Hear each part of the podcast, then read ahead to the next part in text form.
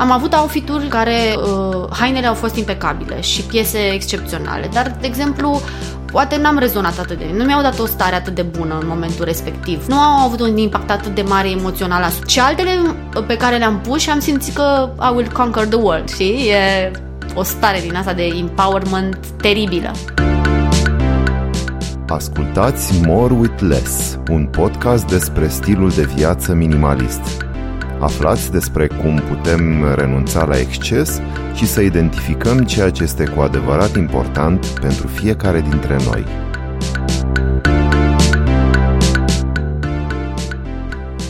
Bună și la mulți ani pe 2024!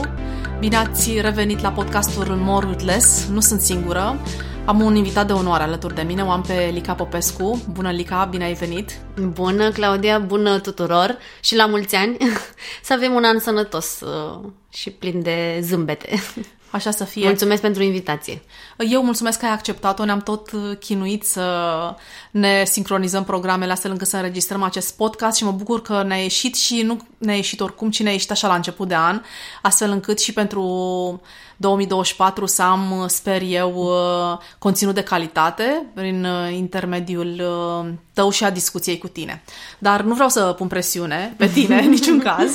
Mi-aș dori ca um, în această conversația noastră să discutăm despre haine, pentru că tu în zona asta ești uh, consultant. Pentru cine nu o cunoaște pe Lica, ea este consultant de imagine, stilist de fashion și cofondator al platformei de styling uh, thefineline.ro și recunosc că pe mine m-a atras în primul rând uh, proiectul ăsta al tău, The Fine Line, care vine ca o completare sau maturizare a rolului tău de consultant.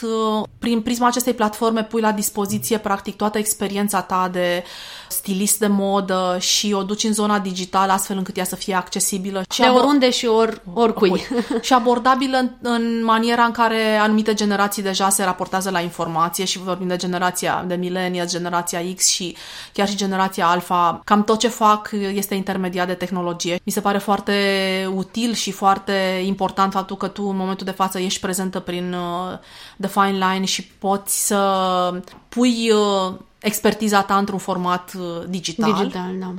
Practic, în discuția de astăzi, da, vom vorbi despre haine, dar nu vom vorbi despre haine, de fapt vom vorbi despre stil. Mi se pare o distinție importantă de făcut, pentru că de multe ori uh, noi uh, acumulăm haine tocmai pentru că nu ne cunoaștem stilul.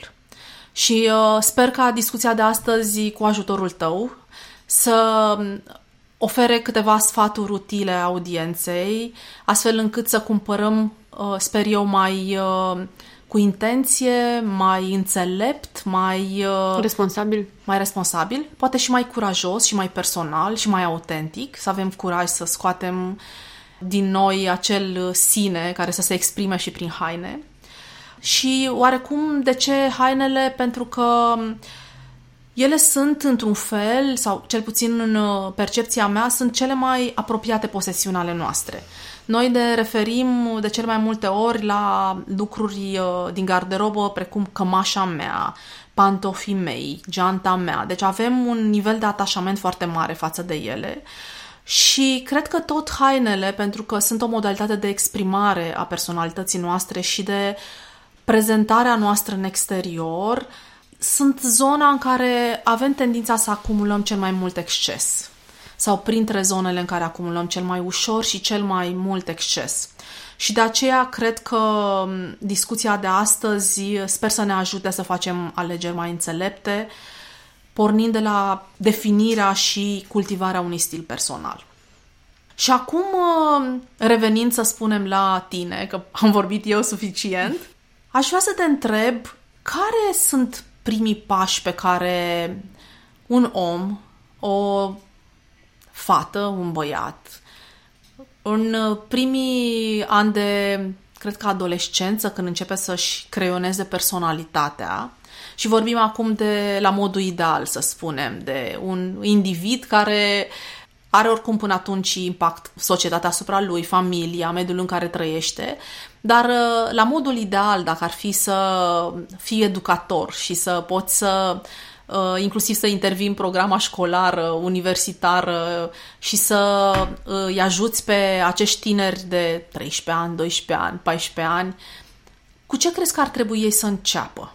Cred că Înainte să intervină cineva, nu știu, o persoană specializată, îmi sură de ideea ta de a inaugura în, în școli și uh, o parte care ține de estetică, să ne dezvoltăm partea asta estetică a noastră, însă cred că pornește de acasă. Și sunt uh, mamă, îmi dau seama că expunându-mi copilul unui mediu artistic, cultural, de mic, tu îl poți educa la început vizual foarte mult, ducându-l la muzee, arătându-i artă uh, de calitate, încurajându-l să vizioneze filme a căror uh, costumații uh, sunt speciale, să discuți chiar la nivelul tău pe care îl deții tu, cunoștințele tale estetice. Contează foarte mult. Cred că de acolo pornește să cultivăm de mici uh, partea asta estetică în noi. Primii ani de viață, familia e responsabilă de asta. Bineînțeles că la o anumită vârstă părinții nu mai contează în ceea ce aleg adolescenții, pentru că sunt foarte influențați de anturaj, foarte influențați în ziua de astăzi de tehnologie. Tot ce văd pe social media încearcă să reproducă. Dar dacă tu dezvolți o bază pe care copilul ulterior să clădească, el va ști ce să aleagă din acea zonă de social media. Și da, sună bine, mi-ar plăcea așa cum ar trebui să avem și educație financiară. Cred că și partea asta estetică, cel puțin în România, lipsește foarte mult. Și o văd și pe stradă, o văd uh, inclusiv la copilul meu care încă câteodată mai uh, deraiază și pentru că vede și își dorește ce au și ceilalți. Dar e foarte important, pentru că te ajută ulterior când ajungi să fii adult să-ți fie mai ușor să-ți definești propriul stil și să nu fie o corvoadă pentru tine. Tot ce ține de activitatea asta, de a te îmbrăca, de a-ți achiziționa hainele corespunzătoare, de a ști în ce să investești. Da, e o idee foarte bună. Nu știu în ce măsură se implementează în școli, însă cred că noi, între noi, putem să demarăm acest uh, proces. Eu cred foarte mult în asta, mă preocupă de câțiva ani. Mama mea încă profesează, este profesor de fizică, chimie și tot discut cu ea. Mi se pare că suntem cu toții uh, interesați de felul în care arătăm. Unii sigur mai mult, alții mai puțin, dar uh, cu siguranță datorită normelor sociale cu toții ieșim din casă îmbrăcați. Și atunci, dacă te uiți în spate toți dintre noi facem niște alegeri, adică în fiecare dimineață luăm din sertare, din dulap de pe umerașe, niște articole pe care le punem pe noi. Suntem mulțumiți sau nemulțumiți de felul în care ele ne vin, de felul în care ne asigură confortul termic, confortul în general, că poate sunt prea strâmte sau prea rigide sau poate un plovăr te înțeapă. Deci, în fiecare zi noi facem niște alegeri, le punem pe corpul nostru, ieșim cu ele în exterior și cumva construim o imagine în ochii celorlalți și prin felul în care arătăm, cum suntem tunși, cum suntem machiați. Și eu cred că este foarte important ca societatea să nu mai consideră acest subiect ceva frivol. De ce? Pentru că, de fapt, noi consumăm extrem de multă energie psihică, timp și resurse financiare pentru a investi în aceste vestimentații, accesorii și toate greșelile pe care le facem ne costă bani, ne costă timp, ne costă energie mentală, că stăm pe net, ne uităm, analizăm, interpretăm, comparăm Ce, prețuri. E un stres ascuns, nu e un realizăm. Stres, e, e un stres foarte da. mare, da, și mie mi se pare că zona asta estetică ar trebui pur și simplu acceptată și adresată în mod corespunzător, cum spuneai și tu. Sunt foarte de acord cu tine că o cultură estetică, artistică, ajută foarte mult și asta se vede în familiile în care există unul dintre părinți sau membrii familiei interesat de zona asta, în special componenta vizuală, că acest lucru își pune amprenta asupra oamenilor cu care el conviețuiește și uh, fără să vrei sunt influențați de stilul lui pentru că se discută. Și chiar cred, uite, o prietenă comună de-a noastră, dar nu o să dăm nume acum, ne povestea de discuția pe care o are cu fetița ei adolescentă. Se uită pe social media, pe TikTok în cazul uh, acesta și uh, fica ei arată lucrurile pe care le admiră. Și ele două, în continuare, nu au uh, un stil personal să zicem, congruent. Uh-huh. Sunt destul de diferite. Cea mică adolescentă fiind este foarte influențată de tot ceea ce vede și tot ceea ce este trending și uh, inclusiv oamenii pe care ea îi admiră, cum se îmbracă și consideră un model și se este foarte uh, impactată de deciziile acestora. Dar uh, mama ei își ia timp să discute și să analizeze. Și uh, întrebarea mi s-a părut foarte frumos pe care au pus-o este ce consideri tu frumos?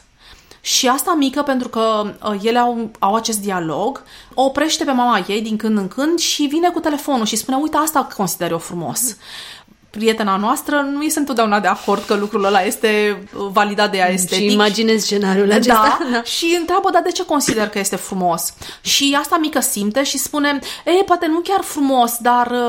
Uh, o pune cumva să descompună, îi cere cumva un efort care e destul de dificil de făcut la vârsta mm-hmm. ei, să explice de fapt de ce a spus că e frumos, ce anume îi se pare interesant și de fapt află că îi se pare interesant faptul că persoana aia are niște buze mai groase și din cauza că persoana respectivă avea niște buze mai groase, considera că este frumoasă cu totul. Da, sau că ei tot alte repere. Da, asta, era... Clar. Și dacă o întreb de fapt ce-ți place, a, nu, nu, de fapt că nu-mi place asta și nu-mi place asta la altă, dar nu se pare că e cam agresiv accesorizată. A, nu, de fapt nu-mi place asta. De fapt, îi, îi ajut și pe ei să facă un mic proces de introspecție, sigur cu instrumentele pe care le are un adolescent, adică puține, că nu se cunosc încă, e, sunt de-abia la început de drum, nu ne cunoaștem noi, dar pe ei, dar îi ajuți într-un fel să își pună problema unor lucruri pe care le consideră sau le identifică în mod instinctiv de atrăgătoare și poți să ai o dezbatere cu ei. Și asta mi s-a părut valoros. Că fără să-l critici sau să comentezi de ce ai făcut alegerea asta, de ce te îndrepți către asta, de ce porți asta, că mă enervează, e urât, nu-ți stă bine. Deci decât să te duci în zona asta care e destul de rănește destul de mult și nu cred că cel mic care e în căutări își dorește asta. Da, nu știu cât de constructive sunt pentru ei. Da. Este mai bine să-l provoci ca uh, să ajungă el personal să tragă o concluzie după o astfel de discuție. Uh, până la urmă, este normal ca la vârsta uh, lor să experimenteze cât mai mult. Din păcate, reperele lor sunt total diferite față de uh, cele cu care noi am crescut. Da. Și asta, impactul foarte mare îl are social media. Cu Apropo că îmi spuneai de uh, femeia cu buze mari. Ei când sunt expuși unor, unor imagini uh, cu această frum, frumusețea pentru ei fiind uh, un corp clepsidră, buze mari, un păr înfoiat, bine făcut, unghii uh, mari, atașate, gene false, E o estetică pe care o considerăm primul rând familiară. Și e foarte des întâlnită acum da, și da, lor, da, da, da. clar, asta, ei asta văd primul. De asta da. spun că nu trebuie să excludem partea artistică și nu avem cum să izolăm da. de perioada în care ei cresc, că asta e societatea acum dar să putem să-i îndrumăm ca ei să poată să facă alegerile cât mai uh, curate pentru ei și mai potrivite și... Și să vadă alternative. Pentru și că, să vadă alternative, da, exact. Da, pentru că, uite, noi am fost la o expoziție în weekend și am descoperit un univers al unui artist pe care l-am aprofundat mult mai mult decât o făcusem vreodată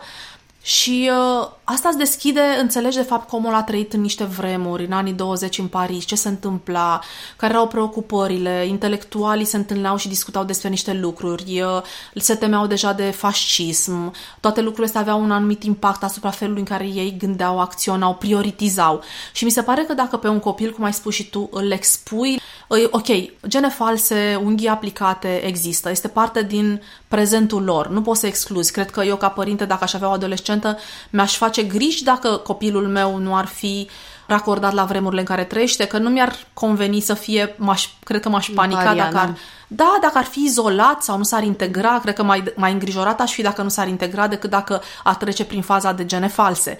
Sunt etape, le vor depăși, dar cum le depășesc? Tot cu acces la informație. Tot poate, nu știu, vizionând un documentar despre viața unui artist, uitându-le la un documentar despre Chanel, despre Yves Saint Laurent și aflând de fapt ce lucruri i-au inspirat pe oamenii care era universul lor, deschizându-ți mintea într-un fel. Exact. Da, și atunci când ai mai multe opțiuni, ai și posibilitatea să alegi în momentul în care tu ești îngustat într-un fel de algoritm unor platforme care îți dau ceea ce a văzut că tu apreciezi. Exact. Rămâi într-un fel încantonat și nu faci decât să te adâncești. Crezi că lumea se limitează doar la uh, acel aspect pe care tu l-ai și cred că o, o discuție, cum spuneai și tu, între, uh, între copil și părinte, fără judecată, s-ar putea să fie foarte utilă. Este, este constructivă și susțin. Încerc uh, inclusiv uh, acasă, la mine, să fac asta, deși am un băiat. Băieții sunt puțin mai retași de zona asta estetică, precum sunt fetele la 14 ani, mă refer că văd la colegele lui și cum e el. Dar uh, și băieții pot face greșeli și nu numai pentru el, cât ce să învețe să aprecieze la ceilalți și la viitoarea lui iubită și la viitoarea lui soție. Da. E despre asta, chiar dacă nu aplică 100% pe el personal. Exemplu, știi cum e, cel mai bun îl dă mama da, de acasă. Da. și el vede, și cum e, e o informație tacită, transmisă pe calea aerului și doar uh, voi sunteți pe... cel mai bun da. exemplu. Da da, da, da, da, da, da. Degeaba predicați ceva dacă nu, nu vede aplicat dacă la voi. vede altceva, el va copia ceea ce vede, nu ceea ce îi spui tu. Asta e clar. Deci ești prin propriul exemplu. Da. Și dacă ar fi să... Nu știu dacă pot să-ți cer așa ceva, dar dacă ar fi să definim așa în trei pași simpli modalitatea prin care cineva își poate crea un stil vestimentar potrivit ritmului personal al vieții, ce întrebări cumva ar trebui să-și pună sau de unde începem? Că e, se vorbește foarte mult despre stil și uh, nu cred că e un lucru simplu, una peste alta. Nu este un lucru simplu pentru că nu este ceva ce îl faci peste noapte. Ceva, cred că stilul uh, ajungi să spui că ai un stil personal după ani de, ani, ani de vârstă și de experiență. Și de um, joacă cu hainele până la urmă. Că trebuie să experimentezi cât mai mult ca să poți să-ți cultivi uh, cât mai bine și cât mai uh, personalizat stilul până la urmă, că trebuie să-l faci să te contureze pe tine, să te exprime aproape 100% ceea ce ești tu. Nu vom ajunge niciodată să fim 100% mulțumiți. Eu, eu cred în asta de felul în care arătăm sau de stilul nostru, dar cât mai uh, împlinit se poate și cât mai um, satisfăcuți de alegerile noastre. Mi-e greu să spun trei pași, pentru că um, aici vorbim de vârstă, de da. perioade ale vieții, vorbim de perioada de școală, de facultate, vorbim de perioada de burlăcie, vorbim de perioada de familie, dacă ajungi să ai o familie, după aia perioada de parenting, că ajungi să fii părinte, bătrânețea deja e, acolo se așează lucrurile și poate nu mai ești atât de tornic să arăți, să te exprimi prin haine. Dar cred că un pas care se aplică indiferent de perioada vieții tale este experimentarea. Să experimentezi. Să experimentezi cât mai mult, să te joci cât mai mult, pentru că doar așa poți să realizezi ce-ți place. Și cum să faci după ce te experimentezi? Să spunem că ți ai timp să-ți construiești trei ținute sau să încerci măcar să vezi o pereche de pantaloni sau o cămașă sau un tricou sau un plover pe care îl ai în garderobă, încerci să-l combini să vezi uh, cum vine, ca și cat, ca și fluiditatea materialului, ca și nuanțe. Tu ce recomand să-și facă oamenii fotografii și apoi să se uite da, la ele? e un exercițiu foarte practic pe care eu îl recomand și clienților mei. Ok, sunt persoane care apelează la consultanți de imagine și uh, pentru că se simt mai confortabil așa, să trimită pozele unor specialiști. Dar am zis, poți practica uh, acest exercițiu acasă, în oglindă, fă cât mai multe ținute, pozează-te pentru că poate în momentul în care tu ai, ai construit ținuta nu ești 100% încântat de ea sau ceva, nu știu, în momentul ăla nu-ți transmite, pentru că ține de stare de spirit, de cum pică lumina, de cine te strigă pe fundal, sunt mulți factori care pot uh, altera uh, farmecul ținutei respective. Dar ai pozele în telefon, când ai un moment de liniște și simți așa că poți să digeri exact ce ai făcut acolo, uite de la poze și învață din ele. Și îți vei da seama mult mai bine din poză ce e în plus, ce lipsește, ce poți să schimbi. Puneți puțin imaginația să lucreze. Bineînțeles, aici iarăși are legătură cu ceea ce zic mai devreme, expunându-te și tu ca adult, da, la un mediu cât se poate de artistic și estetic uh, vast, așa îți formezi și tu ochiul.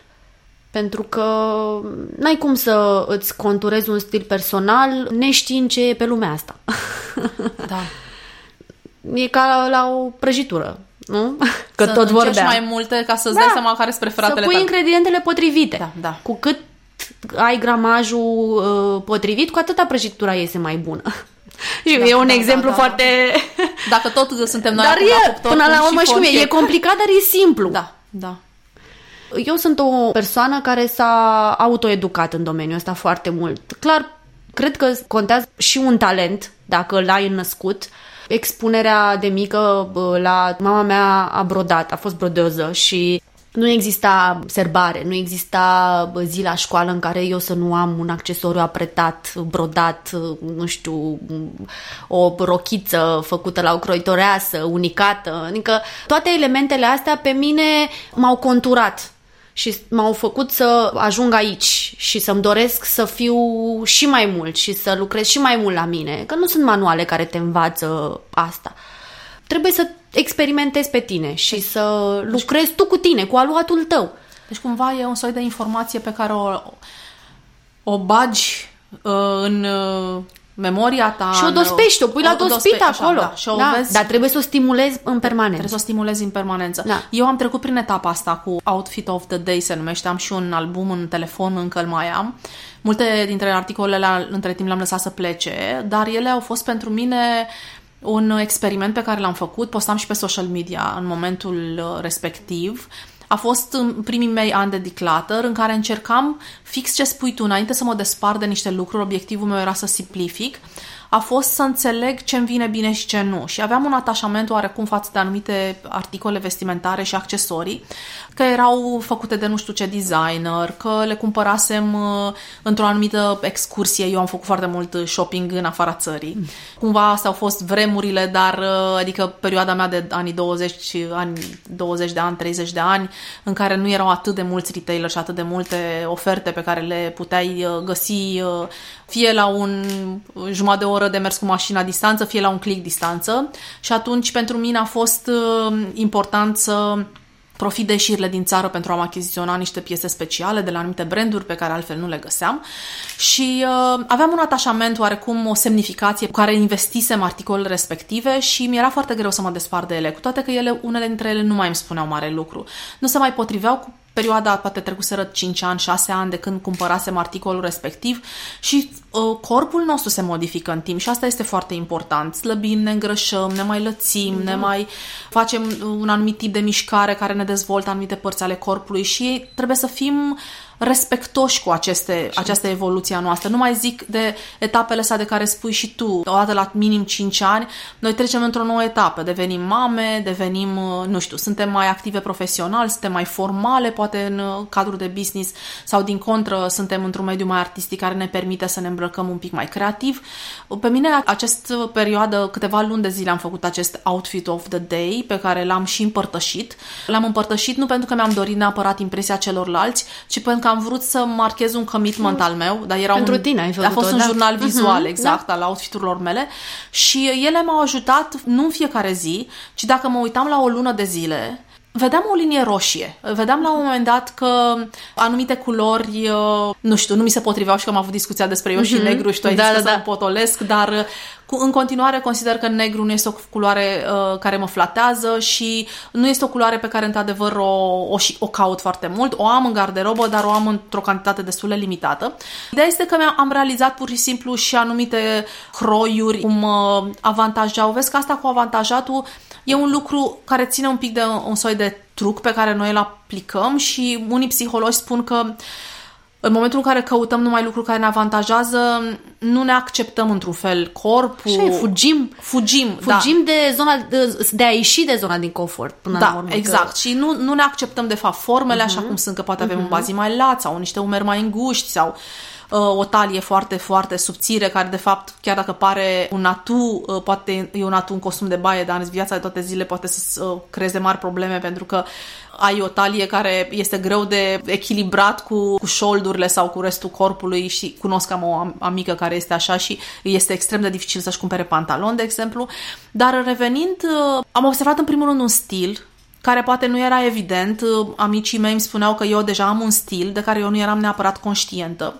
E un pic mai androgin stilul meu, foarte confortabil, mă preocup asta cu arta uh, unui uh, um, casual uh, dressing, ca să spun așa, care nu trebuie să fie boring, dar, într-adevăr, uh, mă, mă îndrept spre pantalon destul de des, are și niște componente minimaliste, dar, în același timp, uh, caut niște piese care să aibă o putere care nu trebuie să fie neapărat prin încărcătură, cât poate să fie printr-un croi care este extraordinar de bine făcut. Adică poate să fie uh, speciale tocmai pentru că sunt poate dintr-o singură linie și cad extraordinar de fluid. Când zic o piesă, nu trebuie să fie neapărat ceva foarte strident, ci poate să fie ceva care este sublim prin uh, discreție, poate, dar caut într-adevăr piese care fiecare dintre ele să aibă ceva, fug de lucrurile foarte anodine, de-aia eu am o relație ciudățică cu basic-urile. Basic-urile pentru mine sunt de pus pe dedesubt, pentru că basic-urile, dacă sunt prea basic, nu prea... Sunt de acord cu tine aici. Nu prea înțeleg eu Așa cum e, să le... Da. da. Basic-ul e... Da. E ce... Și cum e baza. Da, e baza. baza e pe sub. Baza e pe dedesubt, da. Și atunci pe mine recunosc că m-a ajutat foarte mult uh, uh, acest aspect și sper Uite, că... vezi, te-ai dat puțin înapoi, da? adică te-ai detașat de ce ai făcut de exercițiul respectiv și ai, ai avut o privire de ansamblu și atunci ai putut să realizezi ce îți place și ce nu-ți place. Da. Și unde vrei să plusezi, de unde vrei să mai tai. De asta zic de exercițiu și asta susțin la orice vârstă. Eu nu vreau să le numesc greșeli neapărat, că facem greșeli. Și e vorba de experiment și uh, experimentul, ca în orice știință, are un scop, are un rol. Te ajută să descoperi ceva. Trebuie încurajat uh, experimentul și joaca asta cu hainele cât mai mult. Trebuie să o luăm serios, că până la urmă nu putem ieși din casă dezbrăcați. Da dar pe de altă parte să fim și puțin mai relaxați și să privim așa uh, ca pe o artă creativă jucăușă toată treaba asta cu îmbrăcatul și să nu punem... Am întâlnit persoane care pun o presiune teribilă, chiar și dacă și-au descoperit stilul uh, personal. Trebuie să, să-ți găsești hainele în care, în momentul în care tu le-ai pus pe tine, te simți extraordinar. Și sunt ale tale, Și nu? Sunt, simți că sunt ale tale, da, exact. Da. Asta că zici că ai descoperit o croială, nu trebuie să țipe. Da. Trebuie să țipe în interior, în tine, să zici, mamă, ce bine simt pantalonii da, pe da, mine, da. iar dacă ei sunt uh, neutri. Mai ca și... ai văzut ce diferența este între felul în care pică umerii. Adică da. poate să facă diferența între o... De asta vorbim de croi, croieli croi, impecabile. Da, da legere e... sau din contră poate să te ducă într-un formal, da. poate îl cauți uneori, îți da. dorești să ai, să ai un pic mai multă prestanță, un pic mai multă clasă, nu știu, să fie un, un outfit versatil pentru mai multe momente ale zilei, să te poarte și fără să te da, simți... Da, de asta eu cred mai mult în garderobele mai versatile și ușor eclectice. Ușor eclectice. Decât doar o singură direcție.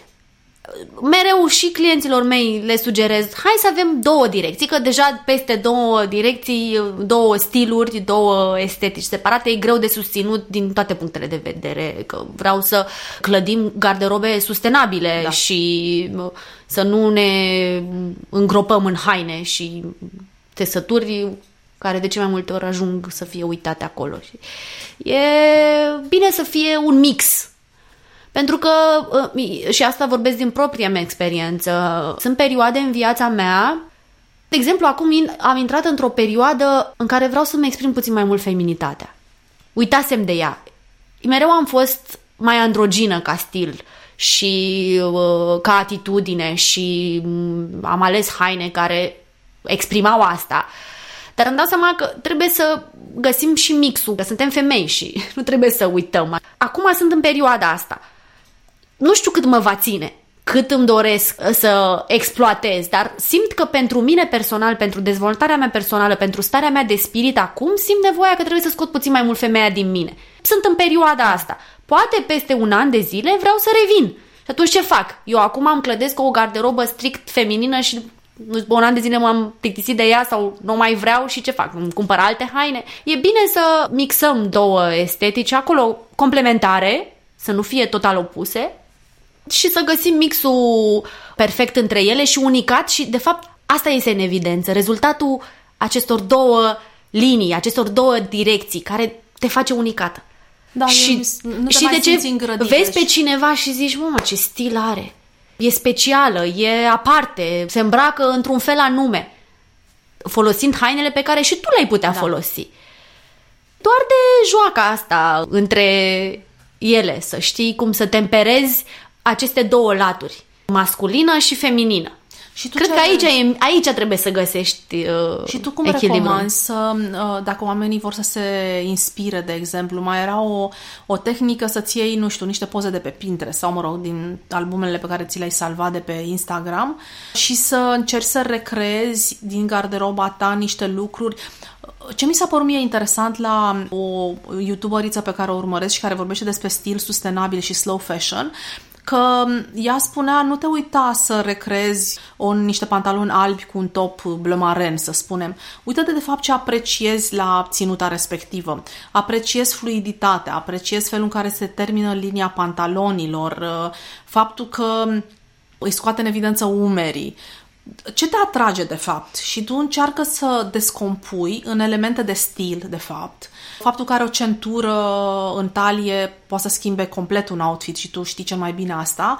Faptul că și-a adăugat un accesoriu sau din contră are fi foarte puțin accesorizată o anumită ținută și ea spunea încercați să deconstruiți ceva ce vă place, să vă dați seama de fapt ce anume apreciați și în momentul în care o să vă răspundeți, o să vedeți că puteți să recreați și voi cu ce aveți deja în garderobă, fără să trească să te duci în magazine. Uh, Youtuberița asta este adepta Shop Your Closet, deci cumva style versus uh, shopping. Ca să poți să te uiți cu un ochi proaspăt la dulapul tău, care sigur este plin de comori.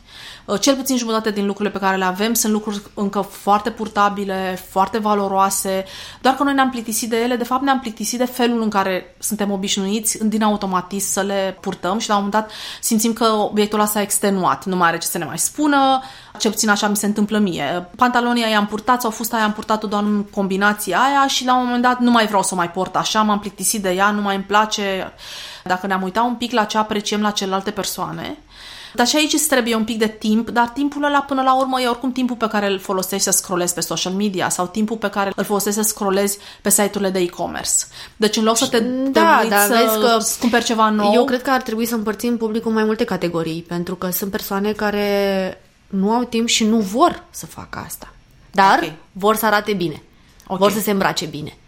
Bine, aici sunt persoane pe care, nu știu, eu uh, le încurajez să apeleze la niște specialiști care să se ocupe de zona asta de ei până îi așez pe o direcție potrivită lor. Uh, sunt persoane care sunt foarte pasionate de modă, care își uh, doresc să experimenteze zi de zi și să vină cu idei noi și sunt persoane care se joacă cu garderoba lor, sunt persoane care investesc foarte mulți nu neapărat bani, dar foarte multă energie și timp pentru a-și crea garderoba ca un templu, o scena lor de teatru. În a ne inspira de la ceilalți și ceea ce ai spus tu, cred foarte mult că ajută să vedem per total ținuta și ce ne transmite. Bineînțeles, iarăși revenim la a experimenta, că poate tu vezi pe Pinterest ținutele astea, dar în momentul în care le pui pe tine, nu-ți transmit același vibe pe care tu deja ți l-ai proiectat în imagine, crezând că și tu vei simți la fel și vei arăta la fel ca persoana respectivă. Asta, joaca e sfântă. Joaca e sfântă. Da. Oricât ai vrea tu să recreezi, te ajută în momentul în care nu pui foarte mult preț pe haine, ți-e foarte simplu să te duci să-ți cumperi elementele potrivit pozei, te îmbraci și aia e. Știi că ai o ținută corectă, e apreciată sau nu, nu te interesează, dar uh, ești îmbrăcat acolo, în trend, corect, depinde ce-ți dorești. Uh-huh. Fără să aduci elementul la personal. Fără să aduci elementul personal, dar asta se simte în timp. Uh-huh. De asta e bine să te inspiri și te ajută foarte mult. Găsești niște iconuri, um, nu știu, persoane pe care, nu neapărat uh, influencer de pe Instagram, care propun tot ce e nou foarte mult și deja ai obosit, deja ești amețit, nu mai da. știi ce să crezi de acolo. Găsește niște persoane care și-au creat o imagine de-a lungul timpului, care au avut oameni în spate care i-au ghidat, care i-au uh, învățat, care au ceva de spus. Trebuie să știm ce să alegem de pe social media. E foarte multă informație eronată acolo. Da, care, care nu ne ajută, nu face decât să ne blocheze. Și ne confuzează, și nu? Să, da, și să vrem să zicem, ne îmi doresc și asta, și asta, și asta și tu ajungi de fapt să-ți cumperi toate elementele astea și să-ți dai seama că Iarăși ajungi cu ele, facem garderoba uh, din ce în ce mai mare, nu facem nici uh, detox și ne blocăm haine. Ne blocăm și ne blocăm și pe noi, că nu mai știu. și ne blocăm și pe noi. Problema exact. mea cu, de exemplu, cu stiluri foarte diferite care coexistă este că ele nu se pot uh, armoniza într-o ținută, pentru că au caturi diferite, caturile alea nu merg unul cu altul, pentru că sunt cumva din stilul anilor 80, stilul anilor 90, stilul Poți, anilor 2000. Cu puțin exercițiu poți să combini. Eu nu cred în reguli. Nu crezi nu, în- nu sunt reguli uh, stricte în modă. Este doar despre curajul de a experimenta, despre A-ți asuma uh, o- a-ți asuma acea ținută, dacă tu ai o dezvoltată partea asta estetică, cromatică în primul rând. Uite, înveți despre culori puțin, să știi care cum se potrivesc, mixul dintre anumite culori, ce potențial poate să aibă. Știi, mi s-a întâmplat să fac o ținută cu niște haine foarte clasice. Bezi, mi-am luat o rochie cămașă cu niște subtonuri de maro, niște pantaloni cachi și niște încălțări mov. Mai a ieșit o combinație cromatică atât de frumoasă încât toată lumea mi-a spus, Doamne, dar cum ai gândit să pui culorile astea? Niște piese basic. Cămașă lungă tip rochie, pantaloni clasici drepți, pană până la gleznă, un maieu alb pe dedesubt și niște pantofi uh, mov. Educă-te în zona asta foarte mult, după care începi să te joci și cu caturile, ținând cont de proporțiile tare, desigur, după care vine partea de accesorizare, știi cum e, de cherry on top, Ai, uh, care poate să dea, uh, să pipereze sau să condimenteze puțin mai mult ținuta, să o personalizeze de fapt. Da. ai deschis deja uh, subiectul următoarei întrebări pe care vroiam să ți-o adresez și anume mărimea. Eu cred că face mare diferență felul în care ne alegem ce cat vom purta. Acum mulți ani eu am întâlnit o persoană, o franțuzoaică, este adevărat, care mi-a dat un sfat care a rămas cu mine de atunci și care mi-a spus că niciodată să nu mergi o mărime mai jos, ci întotdeauna să mergi o mărime mai sus. Sfatul ei nu avea legătură cu faptul că te poți îngrășa și nu o să mai intri în hainele respective, ci avea legătură cu o lejeritate pe care, uite, noi o admirăm la franțuzoaice pe stradă sau nu știu, eu cel puțin o admir și care pare foarte naturală și așa. Că este, că e nativă. E nativă, e și cultivată E de generații, de la Cultura bunica, lor, de la, da. desigur. Dar um, tu crezi, de exemplu, că ai un flair personal, ce am observat eu la tine, de a combina haine care sunt pe linia corpului cu articole legere sau chiar oversize. Și mi se pare că, um, apropo de stilul tău personal și de faptul că surfezi așa frumos pe trenduri, dar în același timp rămâi fidelă unor lucruri care te definez și care sunt cumva în tine. Cum reușești să, să faci asta? Uite, și acum tu ai tu niște pantaloni care urmează linia corpului, în același timp sunt drept și îți vin oricum perfect. Adică, Da, da, da, mulțumesc. Păi, vezi, încerc să uh, scot partea asta feminină, apropo de ce ziceam mai devreme, și să încerc să pot haine puțin mai care să urmeze mai mult linia corpului, să ne mai, mă mai ascund în foarte mult oversize. Foarte bun sfatul și practic util, pentru că așa este. Imaginează-ți o persoană, femeie, bărbat, nu contează copil, îmbrăcat într-o ținută cu o mărime mai mică sau cu două mărimi mai mici. Cum arată? Zici că e strâns, e inestetic. Lărgimea o poți tempera, o poți echilibra printr-un accesoriu, printr-un fel de a prinde sacou diferit, o curea, o eșarfă, m, nu știu, îl lași mai jos pe talie, altfel uh, te joci cu lărgimea unei haine. Bineînțeles, și lărgimea asta are limitele ei, că nu poți să te duci foarte, foarte departe și să arăți uh, Ca bunica. ca nu știu, îmbrăcată într-un sac, să n-ai, să n-ai niciun pic de siluetă, să nu se vadă nimic acolo, să fii îngropată. Dar poate în ziua aia tu vrei să fii îngropată în haine și atunci apelezi la acest uh, truc de a fi very, very oversized. Iarăși nu e o regulă aici, pentru că fiecare brand, fiecare designer își creează oversize-ul lui. Uite, de exemplu, mie mi se mai întâmplă să cumpăr haine care au o croială regular sau slim fit și atunci să-mi iau o mărime două, trei mai mari. Pentru că poate simt că îmi doresc să am o lejeritate, exact ce ziceai mai devreme tu. Și o stare de confort, să nu simt că mă, mă strânge, dar totuși îmi place cum pică oversize-ul lor. Iarăși e preprobat și încercat, dar într-adevăr mai bine mai mare decât mai mic. Niciodată hainele care sunt strâmte, mici, care plesnesc pe tine, care transmit că vrei să scapi de acolo, nu vor crea o imagine estetică. Că până la urmă, apropo de stil, că zi, vorbeam de stil mai devreme, ne ajută foarte mult percepția celorlalți din jur. Să știm că am făcut bine, că suntem pe drumul cel bun. Bineînțeles, dacă ai oameni care chiar îți spun adevărul. Da. Sau ai persoane în jurul tău care sunt mai experimentate și îți spun o părere foarte acreditată cu privire la outfit tău și contează. Adică până la urmă toți trăim din validări și avem nevoie de niște validări pe parcursul vieții. Inclusiv pe partea asta de estetică și a stilului personal. Până la urmă este despre cu cât simți că ai depus mai mult efort și ai lucrat, cu atâta se vede mai bine mai departe. Și e vorba de tot unitarul ăla, nici nu știu cum să spun așa, să traduc uh, în cuvinte ceea ce simt eu la mine, că încerc să vorbesc de, din propria mea experiență.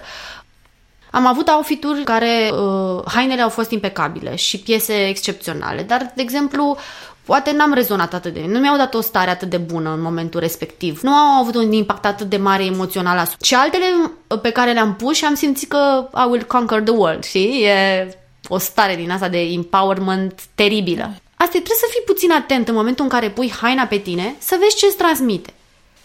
În momentul în care haina respectivă îți transmite vibe-ul ăsta, cum am simțit eu atunci, că am pus un sacou și o fustă și m-am simțit că sunt și feminină, dar și puternică în același timp, mi-am zis, eu trebuie să merg pe stilul ăsta, A- aici trebuie să plusez.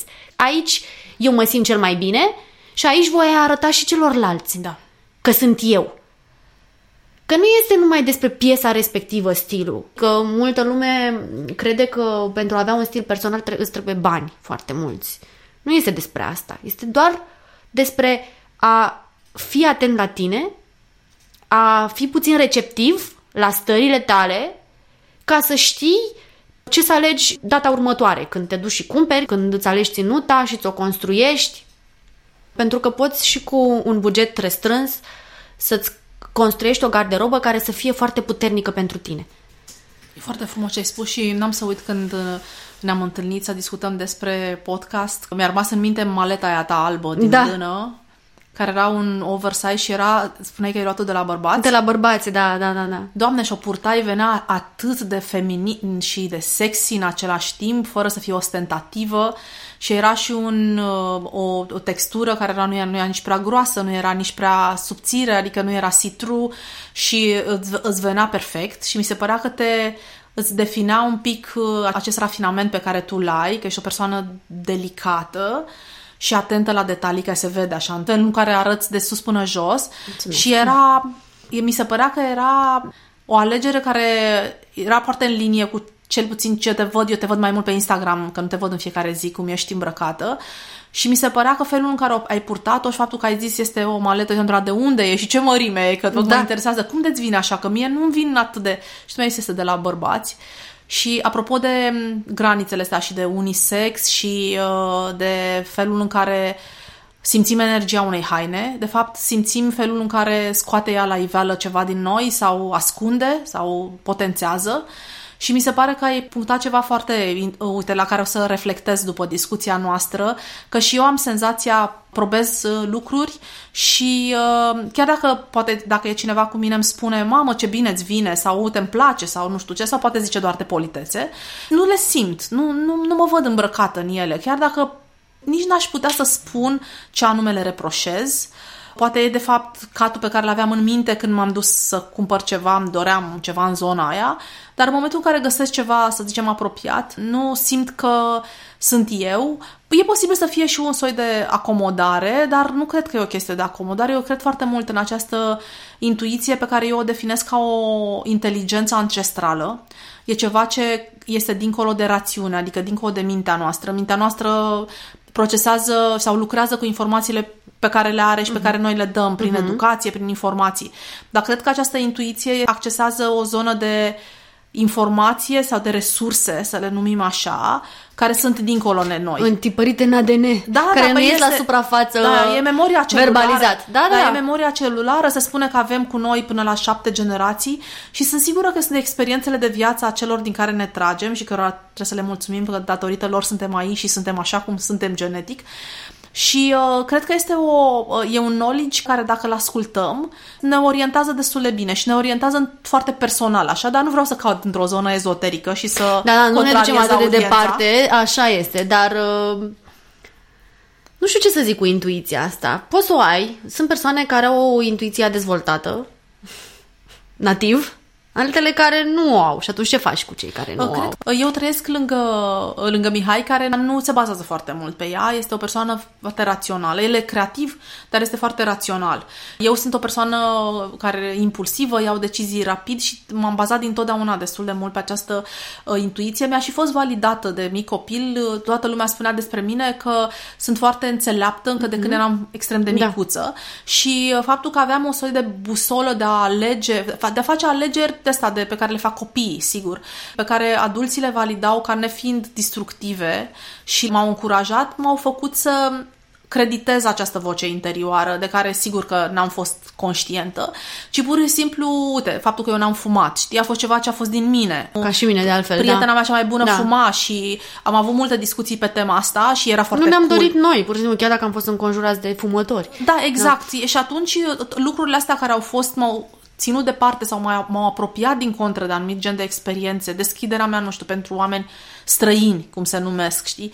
Nu a fost de fapt ceva ce va- familia mea, de exemplu, a validat. O familia mea era destul de secretoasă și m, destul de restrictivă și pretențioasă cu oamenii care ne treceau pragul casei și eu sunt foarte deschisă către oameni și lucrul ăsta mi-a adus extrem de mult câștig pentru că am cunoscut oameni minunați și continui să cunosc. Dar uh, e ceva ce vine din instinctul meu, deci nu e ceva ce am fost învățată, n-am citit nicăieri că ar trebui să mă învăț cu oameni, să mă deschid către oameni, să dau credit oamenilor, sigur, până la proba contrarie, dar e ceva ce eu permanență am uh, susținut. Dar uite, Mihai este diferit de mine și din perspectiva asta, din mai multe puncte e diferit de mine, din mai multe perspective și uh, îl văd pe el și uh, tot timpul, mă rog, când, de cât timp trăim împreună, am putut observa felul în care el ia deciziile și felul în care iau eu deciziile.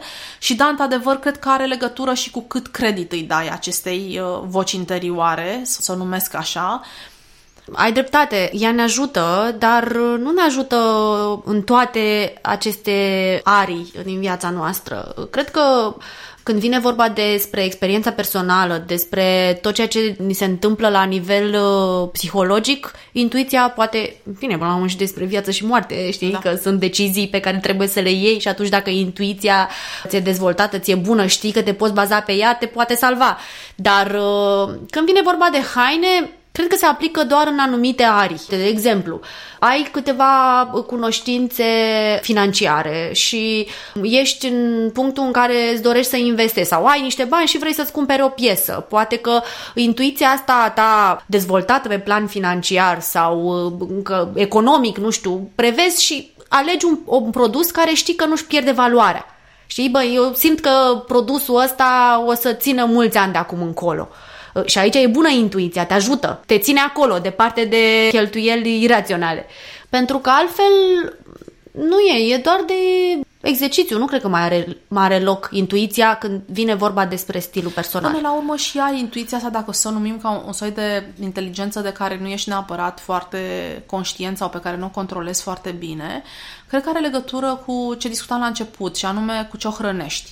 Pentru da, că, cu așa siguranță, da. acum eu nu pot să pun degetul pe experiențele pe care le-am trăit în primii ani de copilărie și ce lucruri m-au impactat pe mine, care ulterior se regăsesc în comportamentul meu, în acțiunile mele, în deciziile mele, dar de fapt eu nu sunt conștientă de ele, nu sunt conștientă la nivel rațional, dar poate la nivel subconștient, dacă aș discuta cu un psiholog, probabil că mi-ar explica sursa anumitor decizii și inclusiv mediul în care trăiești, estetic, apropo, la ce ești expus, cât de încărcat vizual este mediul, cât de mult preț pun cei din jurul tău pe lucruri, pe obiecte, pe haine, cât se discută despre asta, dacă se discută despre valoarea lor estetică sau despre valoarea lor financiară, că și asta e important. Dacă discutăm despre branduri în perspectiva doar a unor investiții, elemente de statut, cum zic, sau investiții. Sau investiții, da. sau dacă discutăm despre calitățile lor uh, intrinseci, uh-huh. să spunem, uite, calitatea pielii, uite, uh-huh. cu ce detaliu, uite, cum a fost Ce executat, transmite. da, uite ce finețe are materialul ăsta, uite diferența, probabil că și lucrurile ăsta te, te șlefuiesc cu siguranță.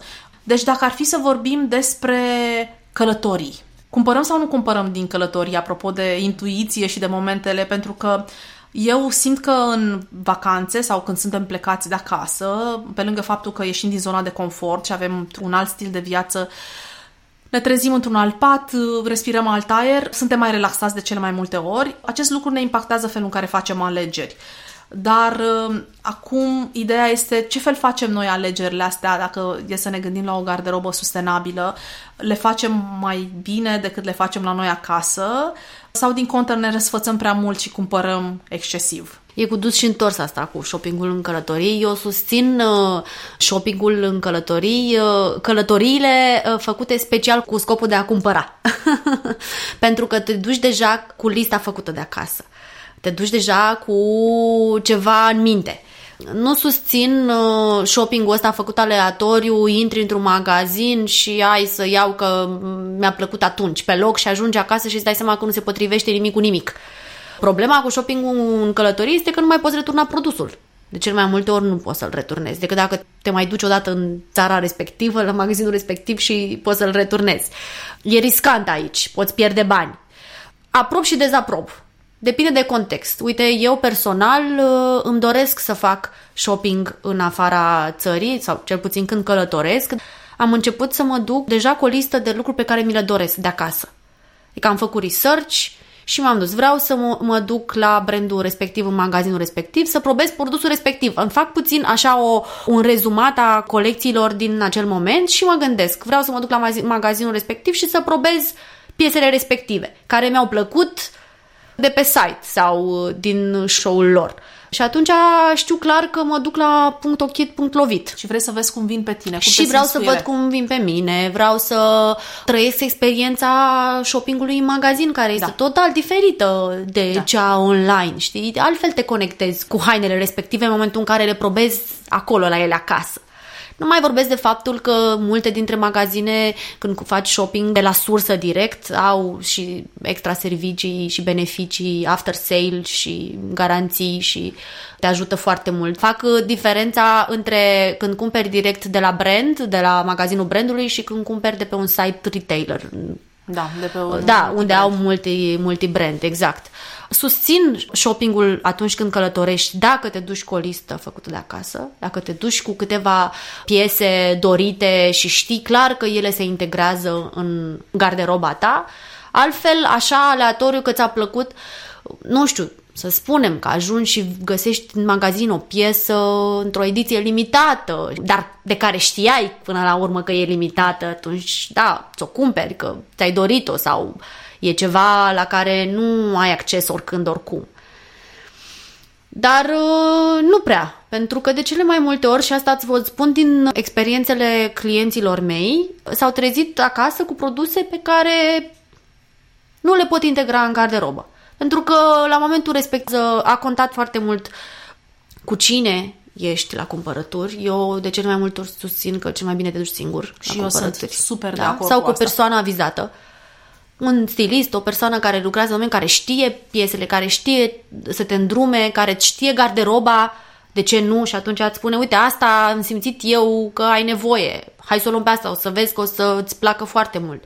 Și am trăit prin toate experiențele astea pentru că am făcut uh, shopping cu clienți uh, în uh, online, am făcut shopping cu clienții mei aici în magazine în România, dar a fost ușor procesul de returi, dacă, și am făcut shopping cu clienții mei în afara țării și trebuie să fii foarte atent. Altfel și cum e, dacă nu ai nicio limită de buget, dai cu cardul în stânga, în dreapta și ajungi tot să îți creezi un haos și să te bucuri de uh, produs doar o singură dată. Te dau exemplu de o clientă de ale mele care își făcea bagajul foarte prost când călătorea în ideea că nu era atentă la vremea, da, adică nu se informa puțin înainte, uh, în fine, și călătorea uh, cu business-ul și avea foarte des călătorii și erau din astea foarte mm, stresante, stresante și rapid planificate, da. așa pe ultima 100 de metri, că își făcea un bagaj foarte prost. Și ajungea acolo și intra în primele magazine să-și cumpere, pe ba era frig, ba era, ajungea acasă și îmi spune, păi asta am luat-o de acolo, am purtat-o atunci pentru că era frig, am luat-o de acolo că era cald, am luat-o de acolo că n-aveam nu știu ce. Și zic, te-ai ales cu, nu știu, 30 de piese deja, până acum eu am numărat 30 de piese pe care tu le-ai purtat o dată.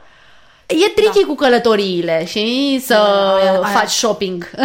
Ai atins un subiect foarte uh, sensibil pentru mine, pentru că pregătirea unui bagaj de călătorie pentru mine a fost unul dintre motivatorii către un stil de viață mai simplu, mai da. minimalist. Să am mai puține opțiuni, să-mi fie mai ușor, ca indiferent, aproape indiferent ce pun în valiză, în acord cu vremea. Pentru mine uh-huh. e mhm. foarte important și da. eu și Mihai, noi ne uităm foarte bine. de o săptămână înainte și vedem inclusiv cum evoluează să prognoza. Să nu fii surprins când ajungi acolo, știi? Da, da, că e, din, se, pot, se poate întâmpla să, cum ni s-a întâmplat în, de 1 decembrie la Amsterdam, vremea părea că este decentă după care, cu două zile înainte să plecăm, uh, s-a schimbat complet prognoza, a venit acel val de frig care a venit și peste România și a fost într-adevăr înfiorător de frig. Mi-am luat și eu un underlayer pe care mi l-am pus pe dedesubt, aveam realmente patru plovere de lână pe mine.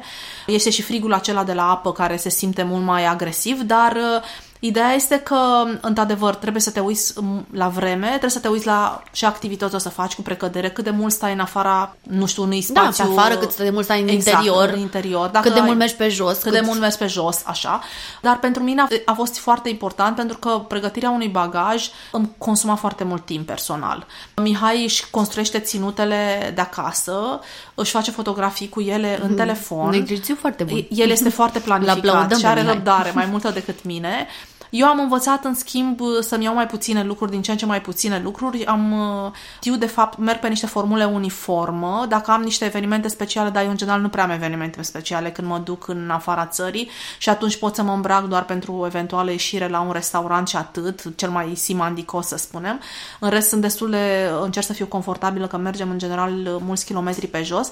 Dar Mihai își face fotografii, își creează ținute combinând topurile cu partea de jos și uh, după aceea, inclusiv dimineața îl ajută, în funcție de dacă a purtat ieri perechea de pantaloni, vrea a doua zi să o schimbe. Se gândește, ok, cu care dintre topuri uh, mi-am făcut poze și arăta mai bine, pentru că poate dimineața uneori ești năuc, poate n-ai dormit atât de bine, poate așa, așa poate nu, și orice e făcut pe fugă. Da, nu este atât de bine decât cel, ce așa e planificat. Este. Da. da. Deci pentru mine el e un exemplu. Mie nu mi este chiar așa. Uneori mai fac asta, dar n-am răbdare să mă îmbrac în casă. Dar știu, știu ce, cu ce merge și merg într-un fel pe niște formule safe.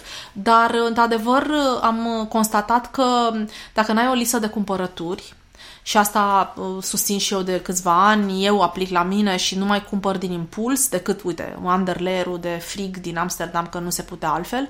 E ceva ce eu o să mai port, adică nu, nu am abandonat, ceva ce o să-mi rămână în garderobă, mi-am luat o culoare pe care nu aveam, dar uh, dincolo de asta, aceste cumpărături din impuls sau cumpărături de răsfăți, eu am constatat că nu le valorizez atât de tare, în sensul în care, dacă ar fi să calculez un cost pe purtare ulterior, îmi dau seama că nu sunt cele mai purtate și cele mai iubite și cele mai luate din dulap uh, lucruri ale mele și încerc să mă țin de o listă, chiar dacă poate nu o fac la nivelul la care spui tu de brand, eu o fac la nivel de mi-aș dori o fustă, cum am avut în toamna trecută, o fustă tricotată lungă, midi, pe care să o port cu niște cizme și uh, mi-am căutat-o cumva să fie, până la urmă am găsit ceva care să se potrivească, dar nu n-a avut să timp, recunosc să mă uit pe site-uri. Am lăsat bucuria descoperirii de a mă duce în magazine, mm-hmm. dar am mhm. uitat să văd dacă găsesc, mm-hmm. dacă nu mhm. găsesc. Era parte cumva Da, din... vezi, aveai deja în cap ceva. Știam aveai... ce caut. Știam da. ce caut, dar nu știam la nivelul uh, de... Am văzut la, nu știu, la archet sau undeva mm-hmm. o fustă, da. aș vrea să o... Mai, mi se mai întâmplă și așa, să mă duc și eu și o să da, e bine. Dar am listă. Nu ai intrat doar și ai cumpărat pentru că ți-a plăcut acolo nuanța da. sau că a fost uh, la preț redus sau pentru că nu știu ce te-a impulsionat cineva care era lângă da. tine și a zis ia-o că e frumoasă am constatat eu că cele mai bune uh, achiziții le-am făcut când sunt singură, da. dar asta este ceva destul de recent pentru mine, de vreo 2-3 ani, cred. L-am început în Franța când mergem la vacanța noastră și Mihai e la surf și în general e destul de rupt după sesiunile de surf și atunci preferă să stea fie, pe, came, fie pe plajă să mai citească și atunci nu prea are chef să mai meargă prin magazine cu mine și sunt câteva magazinele pe acolo și am constatat că, de fapt, dacă îmi doresc ceva, am avut și o faza de o roche franțuzească, așa cum purtau ele, nu știu ce fel, sigur influențată cumva de stil, dar aș fi purtat o lună de zile și era ceva ce simțeam aș vrea să aduc în garderoba mea. am constatat că cele mai bune decizii legate de, nu știu, uh, textura materialului, croi, le iau când sunt singură. Altfel, dacă sunt cu oricine, și eu nu am un om specializat, că nu am un stilist ca tine, am niște oameni amatori ca mine care, mă rog, preocupați de felul în care se îmbracă, am constatat că ei mă influențează și de cele mai multe ori ajung acasă și îmi dau seama că, de fapt, lor le place foarte mult uh, lucrul ăla, nu neapărat mie. Exact. Și m-am exact. lăsat influențat, contaminat de entuziasmul lor. E, de fapt, un moment frumos împreună, dacă ar fi da, să-l descriu așa, așa e, da. dar nu are neapărat valoare pentru achiziția mai pe care... nu putem să facem totul ca la carte. Totul nu, e, știi, oameni. Da, ideea e să avem cât mai puține abateri. Și să nu deraiem foarte departe de la scopul inițial. Până la urmă, da, mai avem și în garderobă piese pe care le mai luăm așa nu știu, exemplu, am și eu piese pe care le-am purtat de foarte puține ori. Nu putem să avem toate piesele cu costul per purtare cât mai minim, că nu ai cum. Asta e, poate vrei să ții ceva care e statement și automat nu poți să-l porți zi de zi. Dar știi că atunci când vrei să impresionezi sau vrei să te simți într-un fel anume sau vrei să-ți creezi o ținută mai puternică, folosești acea piesă, statement. Cred în trenduri, dar nu foarte mult, adică putem să ținem cont de ele, dar Ideea este să ne placă foarte mult produsul respectiv când îl luăm și să, să ne gândim cu ce îl combinăm acasă când ajungem, și O să mai te întreb ceva. Da. Din rolul tău de consultant, ai mai mulți clienți femei sau bărbați? Care e stilul și care e stilul la mai, care... Da, mai multe femei, aș mai zice, femei. dar uh, am fost surprinsă să văd că și bărbații își doresc. Și chiar și adolescenți am avut. Acum nu vreau să intru în uh, bârfă, că nu-mi place ca discuția de pe podcast să fie într-o zonă neconstructivă și într-un fel așa să ne plângem de ce eroe să trăim în România, dar nu pot să nu fac un uh, comentariu că te am aici alături de mine și anume legat de mărimi. De ce crezi că românii bărbați au îmbrățișat atât de mult pantalonii strâmți pe picior? Eu nu mai pot, deci recunosc că mi se pare că dacă mă uit așa și mi se pare că e ceva ce a fost din punctul meu de vedere, care nu sunt o persoană nici pe departe cu atâtea cunoștințe ca tine și cu atât de mult timp dedicat acestui domeniu, dar dacă e ceva care este forever beautiful, sunt pantaloni lejeri, pense, care cad destul de larg pe picior și eventual se duc un pic și pe încălțăminte, sau pantalonii drepți. Uh, dar oricum, mi se pare că la pantalon, cel puțin, fluiditatea și lejeritatea este ceva care este Cred că de când se croiește pe pământ uh, cu foarfeca și se coase și există vestimentație, este ceva ce este intrinsec frumos și rafinat, să spunem. Nu știu dacă e elegant, e cuvântul că oamenii pot să-l poarte, bunicul meu purta la birou așa ceva, la, în comună, la țară, dar și nu înțeleg uh, cum de partea asta de skinny uh, da. pants, așa, aproape femeile au, noi le-am abandonat, cred că foarte puține femei mai poartă încă stilul ăsta. În schimb, l-au da, adoptat bărbații și pare că, că nu mai dau drumul. Uh, nu toți bărbații, există nu, anumite, ferește. nu, există anumite categorii, într-adevăr, nu vreau să le spun așa românește pe nume, în care clar observăm acest trend mulat și extramulat. Și acolo cred că e un mix de, de factori. Expunerea unui mediu artistic uh, diferit sau, în fine, foarte popular pentru o anumită categorie de clasă socială din România. Uite, de exemplu, și italienii se îmbracă mulat. Că și bărbații da. italieni își pun costumele alea, dar ei au alt, bărbații au altă siluetă. Tu nu vezi italieni cu burți. Da. Îi vezi, sunt mai filiformi, nu știu. Normal că fiecare, da, vorbesc la da. scară... Națională. Da, da. Și coeficientul ăsta de greutate general pentru fiecare nație în parte. Ei sunt altfel construiți. Normal că își pun pantaloni mulați. Asta vezi și bărbații. Sunt mulți care își pun costume foarte strâmte, pantaloni foarte strâmți. Dar altfel pică pe un bărbat care are o siluetă armonioasă și e mai skinny și altfel pică pe un bărbat care are niște forme. Și deja din start impresia generală e cu totul diferită față de... Tu, tu crezi că, Mihai, de exemplu, că noi mai discutăm, sigur mai glumim așa răutăcios pe această temă, dar Mihai spune că bărbații ăștia nu acceptă faptul că au luat niște kilograme în plus față de ultimul moment în care erau ei confortabili cu felul în care arătau. Pe la 20 ceva de ani și între timp au 30 ceva de ani poate și nu acceptă faptul că au luat 6-8 kg în plus și că nu le-au dat încă jos. Cred că asta îi și împiedică să se simtă confortabil într-o cabină de probă, pentru că eu am, am discutat cu un amic băiat long time ago și îmi spunea că din cauza că avea niște kilograme în plus, era extrem de inconfortabil pe vremea când nu exista e-commerce și puteai să probezi în intimitatea casei tale și să returnezi dacă nu-ți vine. Trebuia să mergi în magazin și să cumperi și faptul că el de, mai te întreabă doamna aia, e bine, nu e bine, vă mai trebuie o altă mărime și faptul că ție nu ți se închid sau nu-ți place cum îți vine respectivul articol, că nu ești mulțumit de corpul tău, îl făcea să nu se ducă la cumpărături. Și din cauza că nu se ducea la cumpărături și el între timp corpul lui se modificase, da, da, da. purta aceleași haine, mm-hmm. care haine nu-i mai veneau atât de bine cum îi veniseră acum 3, 4, 5 ani când el avea niște kilograme în minus. Și atunci... Uh, poate fi și asta, asta clar. Poate fi și adică asta. e un mix de elemente, da. dar pornește totul la educație. Și mai să știi un... că dacă ești educat, da. să nu-ți mai expui Corp. straturile în felul ăsta disgrațios, tu vei ști clar. Chiar dacă, ok, îți plac blugii mai tăiați, mai pe corp, da, ei mai pe corp, nu să pleznească pe tine sau sunt, pantalonii, să știi, să se creeze o imagine disca... Da, să, să, adică să, nu numai pe coapsă, sunt și pe gambă. Să eu... pară totul greșit la acea da. ținută. De acolo pornește până la urmă. Și de la faptul că se mănâncă haotic. Noi nu avem educație nutrițională în țară. Sincer, majoritatea bărbaților de care vorbim acum, dar și femei, că și femei sunt, mănâncă foarte prost, foarte mult fast food. Lipsa banilor. Da. Când tu nu pui preț pe lucrurile astea, normal că e ca o avalanșă. Adun pe toate... Mai bile negre pe toate da. planurile. Da. Eu mă mai gândesc și la faptul că, ca să dau așa o explicație la această, acest comentariu negativ al meu, mă mai gândesc că... Vreau doar să spun că nu e negativ. Nu e negativ. Este realist.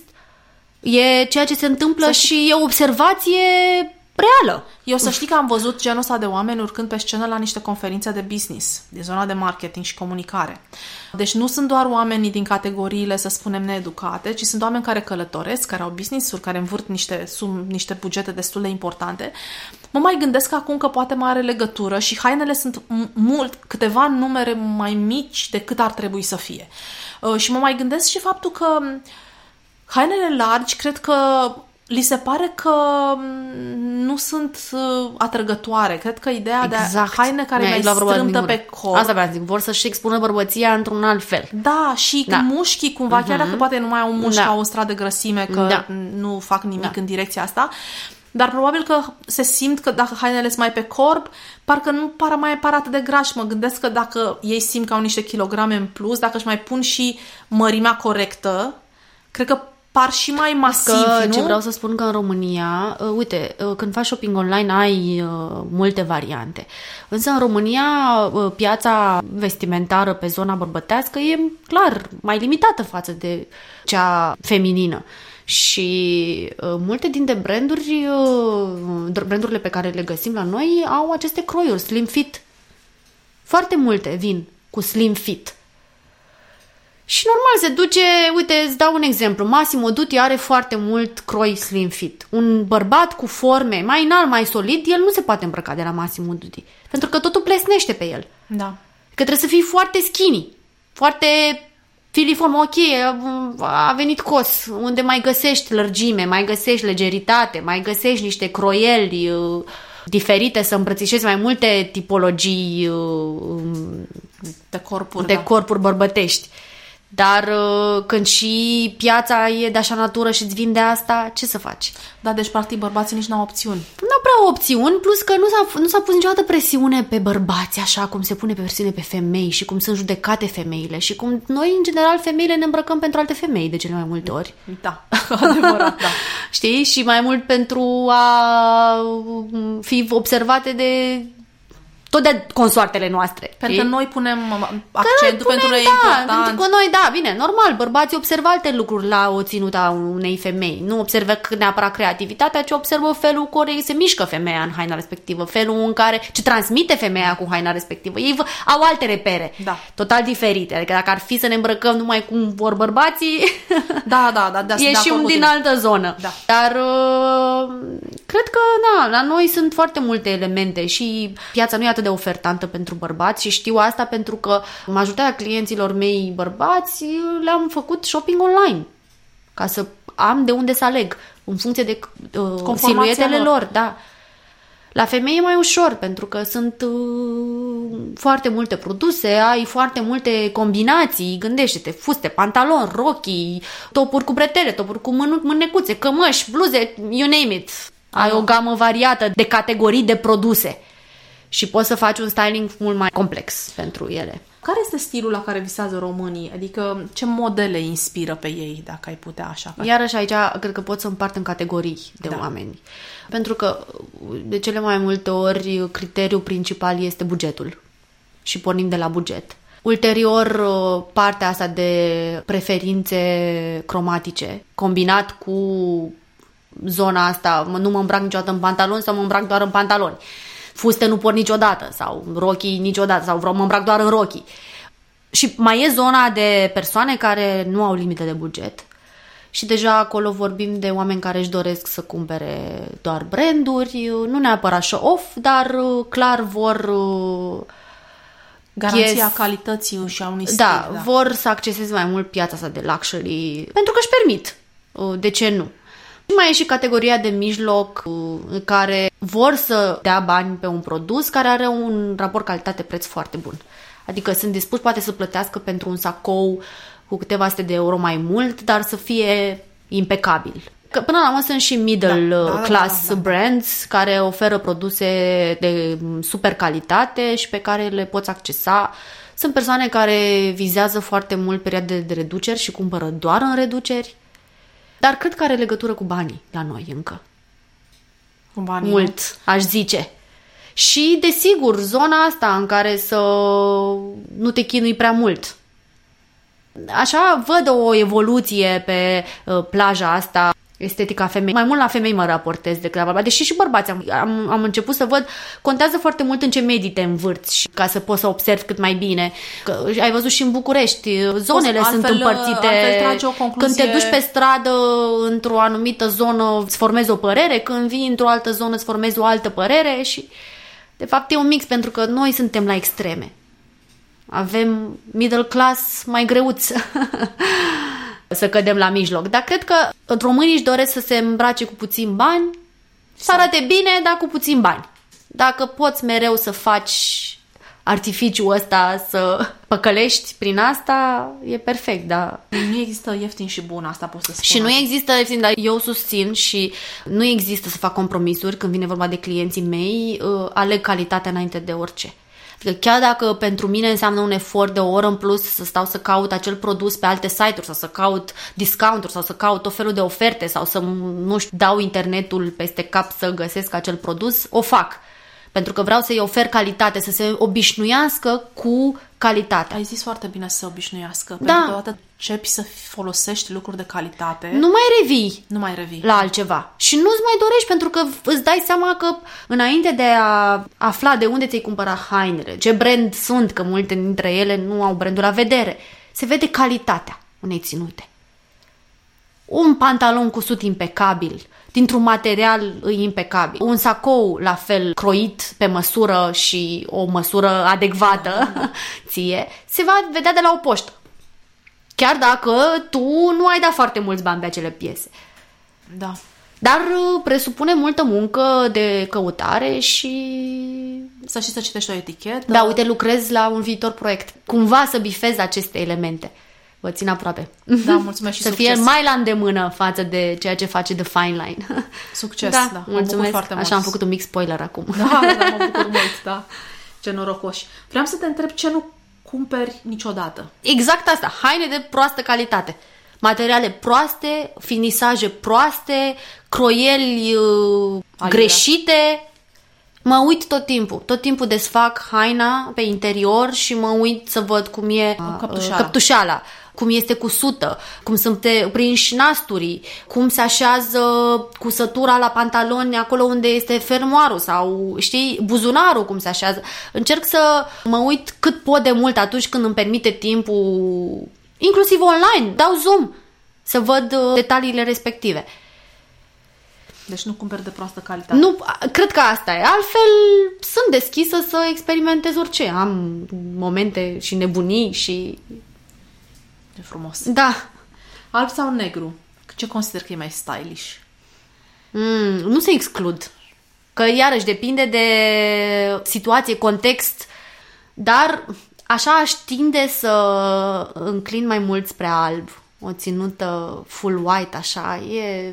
spune ceva, pentru că e și mai inabordabilă. Da, și mie mi se pare la fel că... Este mult mai, spun eu, predictable Ah, o ținută neagră, Da. Full black, că e la îndemână și găsești haine negre peste tot, albe mai greu. Și dacă reușești să-ți găsești niște piese, să ai în garderobă o ținută full white, chiar te încurajez să o faci, pentru că nu știu, are așa o prestanță anume, mi se pare că e o puritate, dar și o eleganță, ești și fashionable mereu, mai ales că acum chiar ținutele full white sunt uh, iarăși în trend, deși să spunem că acum sunt mai evidențiate, că niciodată n-au ieșit din trend. Nu știu, că e vorba de un costum alb, că e vorba de o rochie albă. Bine, nu te duci la o nuntă, poate, într-o rochie albă să fii da. la fel ca mireasa. De asta zic, vorbesc de context. Dar uh, accesoriată cum trebuie și o croială impecabilă, alb. Alb. Dar înclin către amândouă. Am momente când o ținută full, nu știu, o salopetă neagră și cu niște accesorii superbe sau ceva pe cap uh, sau o eșarfă pusă într-un fel și o să fii mai dramatică. Depinde și ce vrei să exprimi. Ce stare de spirit Ce ai, stare, care- da, da, da, da. Ce vrei să ascunzi? Vezi că mai e și asta. Câteodată te îmbraci ca să ascunzi ceva. O stare, o... nu vrei să ieși în evidență, vrei să te ascunzi de restul oamenilor. Sau altădată vrei să țipi, dar nu vrei să țipi cu voce tare, ții prin haine. Uite câte roluri poate să joace hainele. Haina, exact. în exterior, da. Ce ai extrage dacă ai avea puterea magică să elimini ceva din dulapurile românilor? Că ai deja experiență cu Mai multe... uite, am momente când merg pe stradă, în fine, așa, îmi place să, când conduc să, și chiar dacă stau în dreapta, să, să mă uit pe stradă, să fac așa o analiză estetică. De multe ori am impresia că toată lumea e la mormântare pe stradă, cel puțin în sezoanele ploioase, răcuroase, toată lumea e îmbrăcată în negru. Nu mai încearcă nimeni să-și mai ia niște ghete albe, nu mai încearcă nimeni să-și mai ia niște pantaloni albi, nu știu, o geacă roșie, o, un palton uh, bleu, de ce nu? Că să ne jucăm puțin și cu culorile. Cred că nu e ce aș extrage, ci ce aș adăuga. Puțin mai multă culoare. Așa. Avem nevoie. Nu realizăm, dar avem nevoie. Și noi în stăm mod cu- subconștient, culoarea ne stimulează, ne ajută, ne dă o stare de bine. Chiar dacă nu ne place, e, așa, zice, "Ah, n-am aș îmbrăca niciodată în roșu. Dar ai încercat tu puterea roșului? Ai pus tu pe tine să vezi ce poate să, să transforme? E culoarea mea preferată, by the way. Deci... N-am știut, dar Da, da, da. uh, Cu uite toate că, că e nu o mai- culoare foarte puternică și multă lume fuge de ea. Nu o mai am nici eu atât de mult cum aveam pe vremuri în garderobă, dar și asta din cauza că nu am mai regăsit-o. Acum e un revival cu ea pe trend.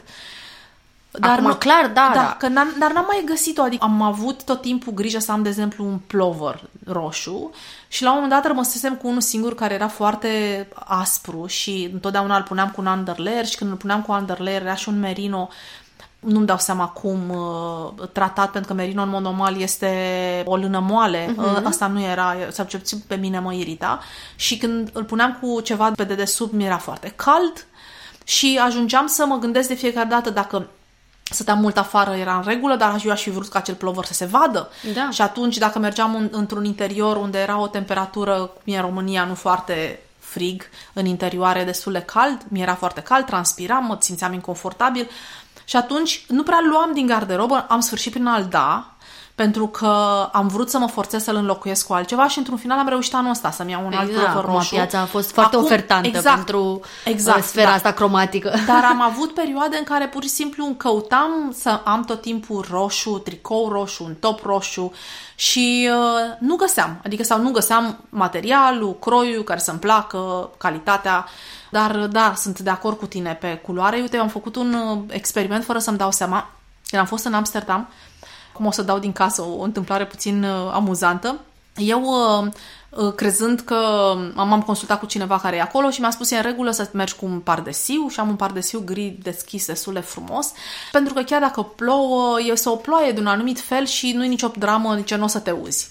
Și uh, am decis, având bagaj doar de cabină, să-mi iau doar pardesiul uh, gri deschis cu mine, paltonul, pardon. Și uh, Mihai și-a luat geaca Reins, noi avem două geci Reins identice, mm-hmm. mărimi diferite și el a zis eu mi-au una singură, eu nu mă risc pentru că o să fie ploaie și nu știu ce. Ajuns și în aeroport, constatăm că Mihai a luat din cuierul de la plecare pe grabă, avea de dimineață geaca mea în loc de geaca lui. Mm. Am avut o mică criză, eu de râs, el de nervi. Așa, uh, am ajuns acolo, frig ca naiba, cum am spus. Norocul lui Mihai a fost că oricum nu-și mai luase o geacă de vreo 5-6 ani de zile, că noi încercăm oricum să cumpărăm tot full și așa și nu găsea nimic ce să-i, să-i placă, placă să-i da. se potrivească și norocul lui a fost că și-a cumpărat și o geacă pe care o poartă de atunci în continuu și care îi stă și foarte bine și și foarte potrivită pentru un uh, range bun de uh, temperaturi, dar revenind, iată cum am fost eu la Amsterdam și cu geacă și cu palton, fără să îmi doresc asta, și în primele zile am purtat paltonul gri. Și am observat atitudinea oamenilor când intram în spații publice.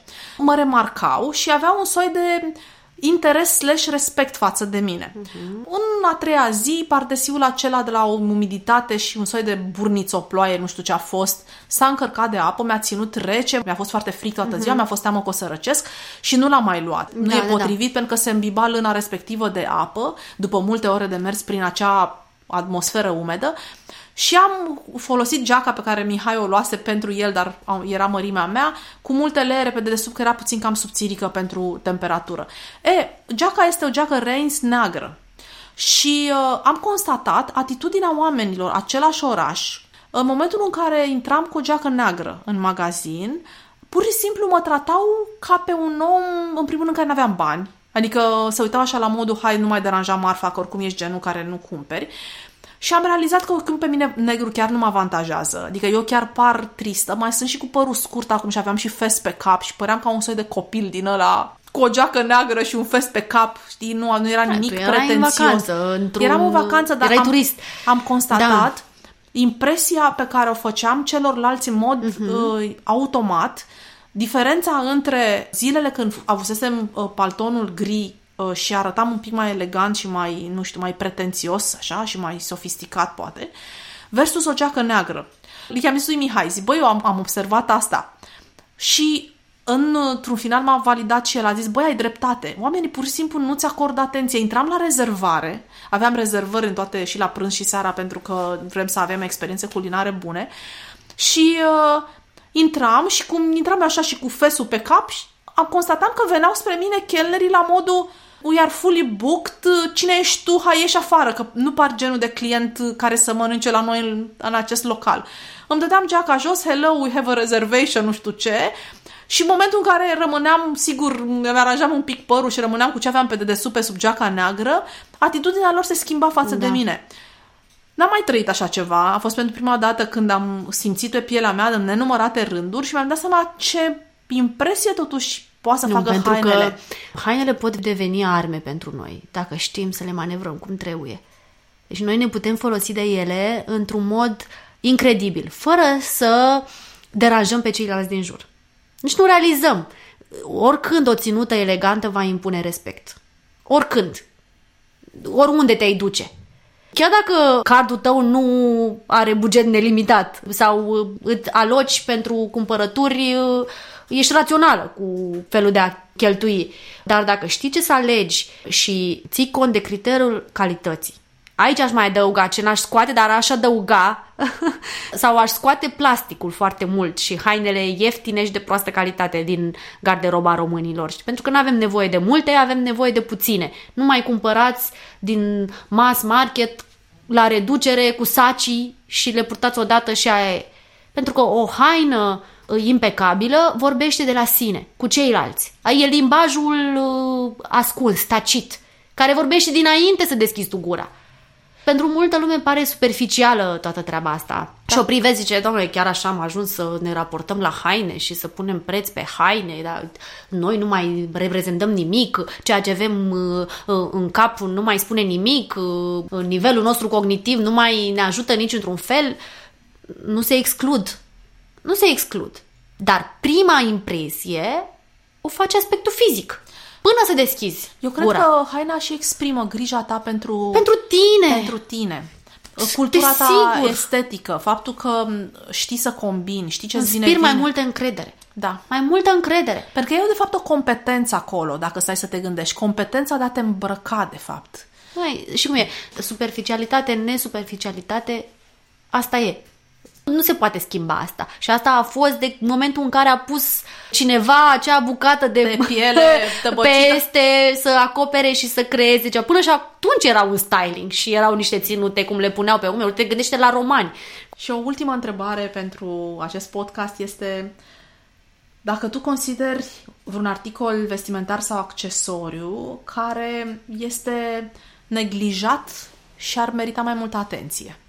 De surprinzător așa, văd în funcție de mediul în care mă învârt sau, nu știu, intru în contact cu un mediu aparte, zona corporatistă, zona elitistă, zona artistică, puțin mai uh, creativă, poate că zona de accesorii nu este atât de mm, exploatată pentru că e un accesoriu, nu e obligatoriu. Clar m, vor investi întâi în piesele uh, vestimentare și ulterior își vor achiziționa accesorii. Poate că eșarfele ar fi mai puțin exploatate și zona asta de m, pălării. Așa lumea poartă bijuterie, am început să văd, uh, e un interes destul de mare în a-și achiziționa uh, bijuterii cu personalitate, bineînțeles, raportate la vârstă și la buget. Tu ai observat undeva ceva?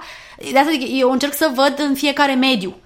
Uite, am, ce am observat că am călătorit destul de mult în Asia în ultima perioadă și am observat că bărbații asiatici au uh, genți, nu știu cum să le numesc. Fie că tinerii folosesc un tote bag, bărbații au un tote bag cu ei în oraș, fie orice fel de Da, dar vezi mini- că folosesc asta, geanta la bărbați, uh, de cele mai multe ori uh, e un accesoriu necesar. Dar nu e Au un- înlocuit rucsacul cu geanta. Așa Eu e. asta aș zice. Da. Mie mi se pare... La noi în România mai greu. La noi în România Da, nu. nu. nu. Este foarte greu să-i propun unui, unui bărbat o geantă. Nu. Și nu știu dacă aș vrea neapărat. Dar sunt uh, Știi? genți care sunt... uh, Foarte masculine și Foarte vorba aia ma- acum, da. toți designerii fac Da. Pentru bărbați genți. Da. Dar uh, Asiaticii folosesc genți. Da, adică dar bărbații uite, sunt asiatici- bărbați care zic, dar ce să pun în ea? Că eu nu am ce să pun Păi în ea. pui- Totul e pe telefon, telefonul stă în buzunar, cheia la mașină o lași și acum sunt mașini uh, care se deschid, uh, nici nu mai Da. trebuie să scoți cheia din Da. buzunar și stă acolo în geacă, în sacou, într-un loc și tu nu mai umbli la ea și nu e mică. Da. Nu mai ai nevoie de sute de mii de chei la casă, că oricum le ții mașini, pentru că nu vezi, România e plină de mașini. Da. și toți sunt cu o mașină, adică n-au ce să pună. Folosesc genți sau aceste tote bags persoanele care transportă ceva și care îi ajută în uh, activitățile de zi cu zi. Ok, există pentru uh, oamenii de afaceri, pentru zona de business, uh, aceste Serviete. serviete, pentru că trebuie să spui laptopul în ceva. Dar niciodată nu vei vedea în zona de business un bărbat cu un tote bag. Nu, vei vedea cu o servietă. Da, cu siguranță tote bag-urile le folosesc persoanele mai tinere și pentru că m, probabil orașele la care mă refer eu sunt un pic mai pedestriane. Așa e și mergi mult pe jos și Mergi trebuie mult să și mai ceva. faci o, și mă da și cred că mai faci o mică cumpărătură, Da, simplu da. fapt că ți iei, nu știu, niște boabe de cafea de la cafeneaua ta preferată, care are și Da. Uite, nu știu, prăjitorie. ei citesc mult așa? Nu mi se mai pare că mai citesc nici ei, din păcate. Se pierde și la ei. Adică consumă conținut de orice fel pe telefon. Pe social media. Da. Da. În Tehnologie, mijloace, da. cel puțin pe te- mijloace de transport în comun, unde îi observi și unde nu ai voie să mănânci, să Vorba aia, bei și când să te duci vorbești. acolo, ești în, Da. în lumea lor. Da, acolo sunt, uh, toți sunt cu telefoanele Cu în mână. telefoanele, da. Fie că se uită la ceva, fie că se uită la un manga, la un anime, fie că sunt pe rețele de messaging, dar de toți sunt cu telefonul în mână, din păcate. Da, Adică nimeni da. nu mai face eye contact, nimeni nu se mai Da. uită. Mă rog, și dintr-un soi de discreție, să spunem, care este caracteristică lor, dar uh, e ceva ce se, mă rog, Da. se transformă, să Da. nu zicem că se pierde, se transformă. Da, a- de, în concluzie, nu știu, asta cu gențile la bărbați e o chestie de preferință personală. Nu cred că aș pune la impuse, dar la ceva uh, care ar ajuta outfit-ul foarte mult la bărbați. Da. Știi? Cum, de exemplu, ajută o bijuterie la femeie sau un accesoriu de genul ăsta. Pentru că și la femei, geanta... Nu-și mai are Deci, o uite, de utilitate. exemplu, eu în ultima perioadă nu am mai am investit atât de multe în genți, adică nu mi-am mai cumpărat atât de multe genți, pentru că mi-am dat seama că ai nevoie clar de niște genți de calitate care să-și păstreze forma și să nu piardă foarte mult din valoarea ei în momentul în care, nu știu, la un moment dat te hotărăști că vrei să o revinzi, o consider ca pe o investiție, poate, Da. geanta. Dar îmi dau seama că nu trebuie să mă gândesc la ea la, când, când, când îmi alcătuiesc ținuta. Nu, mai degrabă o pereche de pantofi, da, încălțămintea, să fiu mai atentă la ea decât la geantă, pe care oricum ai ajuns, ai pus-o într-un colț și aia e. Mi s-a întâmplat la ultimele evenimente să mă duc fără geantă, doar cu telefonul în mână, atât. Și m-am simțit Și un- atât de bine. și unde ții Nu vrei să știi. libalul? Păi încă fac outfit-ul în așa fel încât să-mi pun, uh, să găsesc ceva, În care să să pot spui- să-mi pun... Da, știu clar, mă duc acolo fără geantă, ok, ce-mi iau ca să pot să-mi pun lip balm sau, Da. uh, știi, un tic-tac sau Da, ce eu ceva mai de dat am. pe buze, asta e tot Uh, timpul. că- Liban și eu sunt tot timpul, da, Da, da cu da. el. Dar găsesc eu Un ca- buzunărel. uh, caut tot timpul din astea să fie mici și strugure, să fie foarte mici, să pot să le strecor oriunde. Și crede-mă, este atât de bine. Am momente când geanta simt că nu mă lasă să fiu liberă. Dar vezi, de asta, când vorbesc de stil personal și de alcătuirea unui ținut, ține foarte mult de ce vrem în momentul ăla și că vreau să fim puțin mai relaxați și nu să facem compromisuri doar de a bifa niște lucruri de dragul societății. Sunt de acord să fim creativi cu ținutele noastre, dar și relaxați în același timp. Adică lasă-te liber. Da. Libertatea, mi se pare că am, Da. am uh, închis într-o notă pe care eu o susțin foarte mult și anume ceea ce câștigăm, de fapt, ce ar trebui să câștigăm în viață prin tot ceea ce facem și prin tot ceea ce adăugăm personalității noastre și zonele în care ne dezvoltăm este să o facem cu obiectivul de a fi mai liberi și nu mai încătușați. Așa e. Vine odată cu vârsta. Vine din și cu vârsta. păcate. Ajută și vârsta, da, da. Dar uh, e important să conștientizăm și să fim foarte atenți uh, la ce simțim, exact cum ai zis. Ai analizat stările de atunci cu paltonul și cu geaca, știi, versus geaca. Da, și acum da? ca geacă nu mai îmi vine să o mai iau Nu, din e dulap. poartă, sunt convinsă că poți să o integrezi într-un outfit, să o scoți în evidență și pe ea. Nu îmi fac griji cu privire la asta, dar uh, fiecare piesă are rolul ei în garderoba noastră și nu trebuie să neglijăm asta. Mulțumesc din suflet pentru discuție. Pentru mine a fost extrem de valoroasă. Sper că și pentru audiență la fel. Mulțumesc și eu, da. Mulțumesc frumos. Sper să mai facem în viitor. Mai că facem că, uite, să știi, sunt foarte multe de discutat pe segmentul ăsta și mi se pare că niciodată nu termini. Mulțumesc din Da. suflet. Mă bucur că ești deschisă. Cu siguranță ne mai auzim. da. Mulțumesc foarte mult. Să avem un an nou bun. Stay stylish and uh, spirited, nu? Foarte frumos ai zis. Mulțumesc, Pupici. Lica. O zi bună, pa, pa! Ați ascultat podcastul More with Less. Puteți lăsa comentarii și sugestii pentru viitoare subiecte de discuție despre minimalism pe pagina de Instagram More with Less, scris cu underscore. Găsiți un link în descriere către pagina de Instagram și până data viitoare să încercăm să fim bine cu puțin.